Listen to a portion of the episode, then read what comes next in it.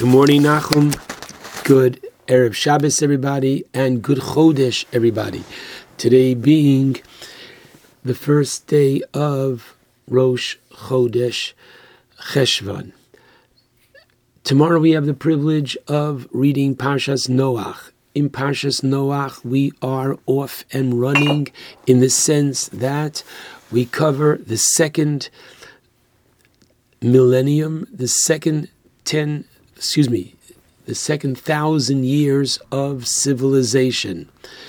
We focus on Noach, and the parsha ends with the emergence of Avram Avinu. You have in this parsha the terrible generation of Dor Hamabul, the generation of the flood, that because there was a breakdown man to man, they had to be destroyed eight human beings and representation of the entire animal kingdom are preserved miraculously for a year in the floating zoo. And then you have the incident of the Dor Haflaga, the generation that was dispersed. There, man was unified, and if you want, you can say he was too, T O O, unified, and therefore there was rebellion against Hashem, and they are dispersed. As a result of their being dispersed, Avram Avinu is now able to come upon the scene. Interestingly, the opening pasuk of Parshas Noach contains his name no less than three times. The verse reads, Ele toldos Noach, these are the literally generations or offspring of Noach, Kama, Noach ish tzaddik, Noach was a righteous man. Tomimo Yabidoro Sav, he was perfect in his generations. Esu Elokim is Noach. Noach walked with God. If you were to write this in your English composition class, so the teacher might say the content is fantastic, but the style using the same pronoun, Noach, three times in the same verse, the teacher would probably circle it in red and say, wait a second, we just don't write like this. The Torah does write like this because our rabbis say Noach lived in literally three different times. He lived prior to the Mabul, to the flood, he lived during the flood, and he lived post, after the Mabul.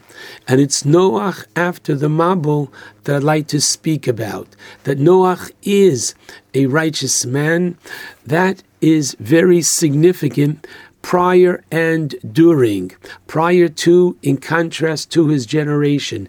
During the Mabul, the Talmud tells us that Noach and his sons were busy literally 24 7, feeding the animals. And the rabbis explain this based upon the verse in Tehillim of Olam Chesed Yiboneh that literally our world is based upon Chesed, kindness, the doing of good deeds. And now that the world was destroyed because there was a breakdown and a lack of Chesed, Noach had to create a foundation for the new world order based upon chesed, so he was feeding the animals 24 7. And ask yourself, with all the miracles that existed in the ark, could there not be feeders in each quote cage that Noah one day a week could have put some food and would have lasted the entire week, and he could have been resting and relaxing. And the answer is, of course, Hashem could have done that, but there would not have been this energy of chesed that was literally created on and in the ma- the Mabul and in the Teva in the Ark, which literally provided the foundation for the forthcoming generations. So I'd like to focus upon Noach after the flood. Unfortunately, what does the Torah tell us in chapter 9, Pasuk 21. For Vayochel Noach Isho Adamah. Noach, the Medrash notes, the same man who's called Ish Tzaddik, ay, he literally plummets and falls, that the Torah now calls him Ish Ha'adama, a man of the earth. And Vayochel, the Torah says, understood by our rabbis to mean that Noach literally stripped himself of sanctity. Hamavdil ben kodesh lechol. The word vayochel is that of chol compared to kodesh, holiness. He now stripped himself of the holiness that he had by planting the vineyard, and as we know, the vine, and as we um, uh, know, he drinks excess, gets drunk, and unfortunately, uh, Chum, his son, sees his father and the Torah tells us that unfortunately, whether it's Chum or Canaan, his son, they castrate Noach lest he have more children, and unfortunately, the rest, as we know, is quote downhill for Noach. I'd like to focus on the very important message that the Torah is telling each and every one of us. We can all make good excuses as to why Noah planted a vineyard. Some say that literally he was looking to rebuild the world and go about his new mission, besimcha, yayin yisamach, as we said this morning in Barchi Nafshi, Tilim 104, wine gladdens the heart. And Noach wanted to go about building the New World Order with wine in his system. Meant well, but the rabbis judge him and say this was not the first thing that he could have, should have planted. Others say that, oh my goodness, coming out of the ark, seeing total tovovo, devastation in front of him. This was a kind of su'udas havra'ah, just as when we return from the cemetery, we have a meal. So the Haggaos Maimoniyos suggests that the meal that Noach had, literally um, wine and meat, now he's given permission to eat meat, was appropriate for a su'udas havra'ah. But clearly, the message that our rabbis are learning from Noach is as follows.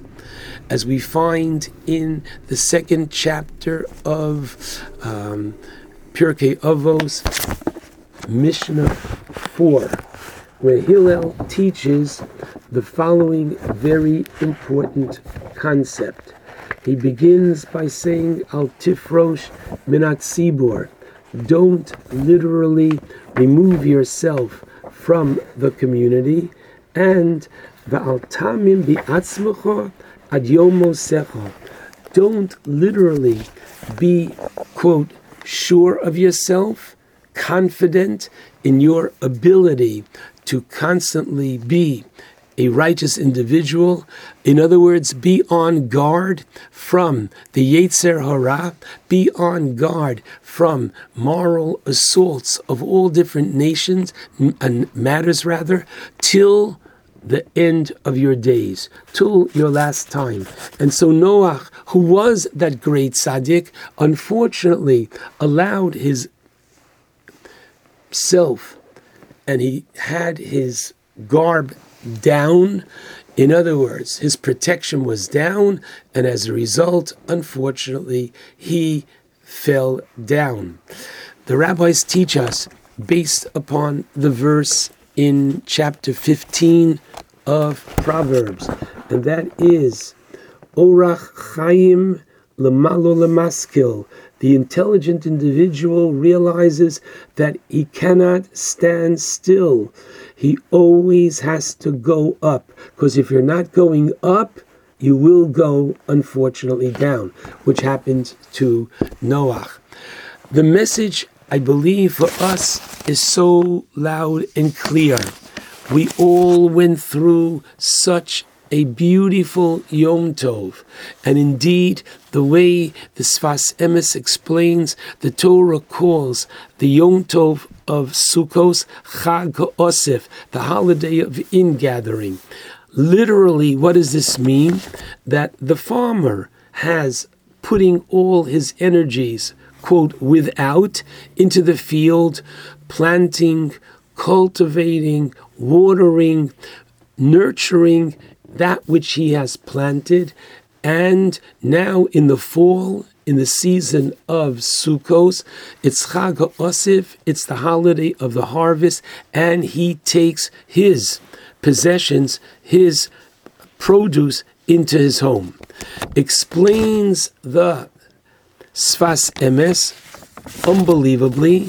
It is Chag Osif, it is the holiday of ingathering for Hashem as well. That as man takes his possessions into his home, namely his home in a literal sense, God takes his possessions, i.e., the Jewish people, into his home, namely the Beis Hamikdash, namely into the Sukkah.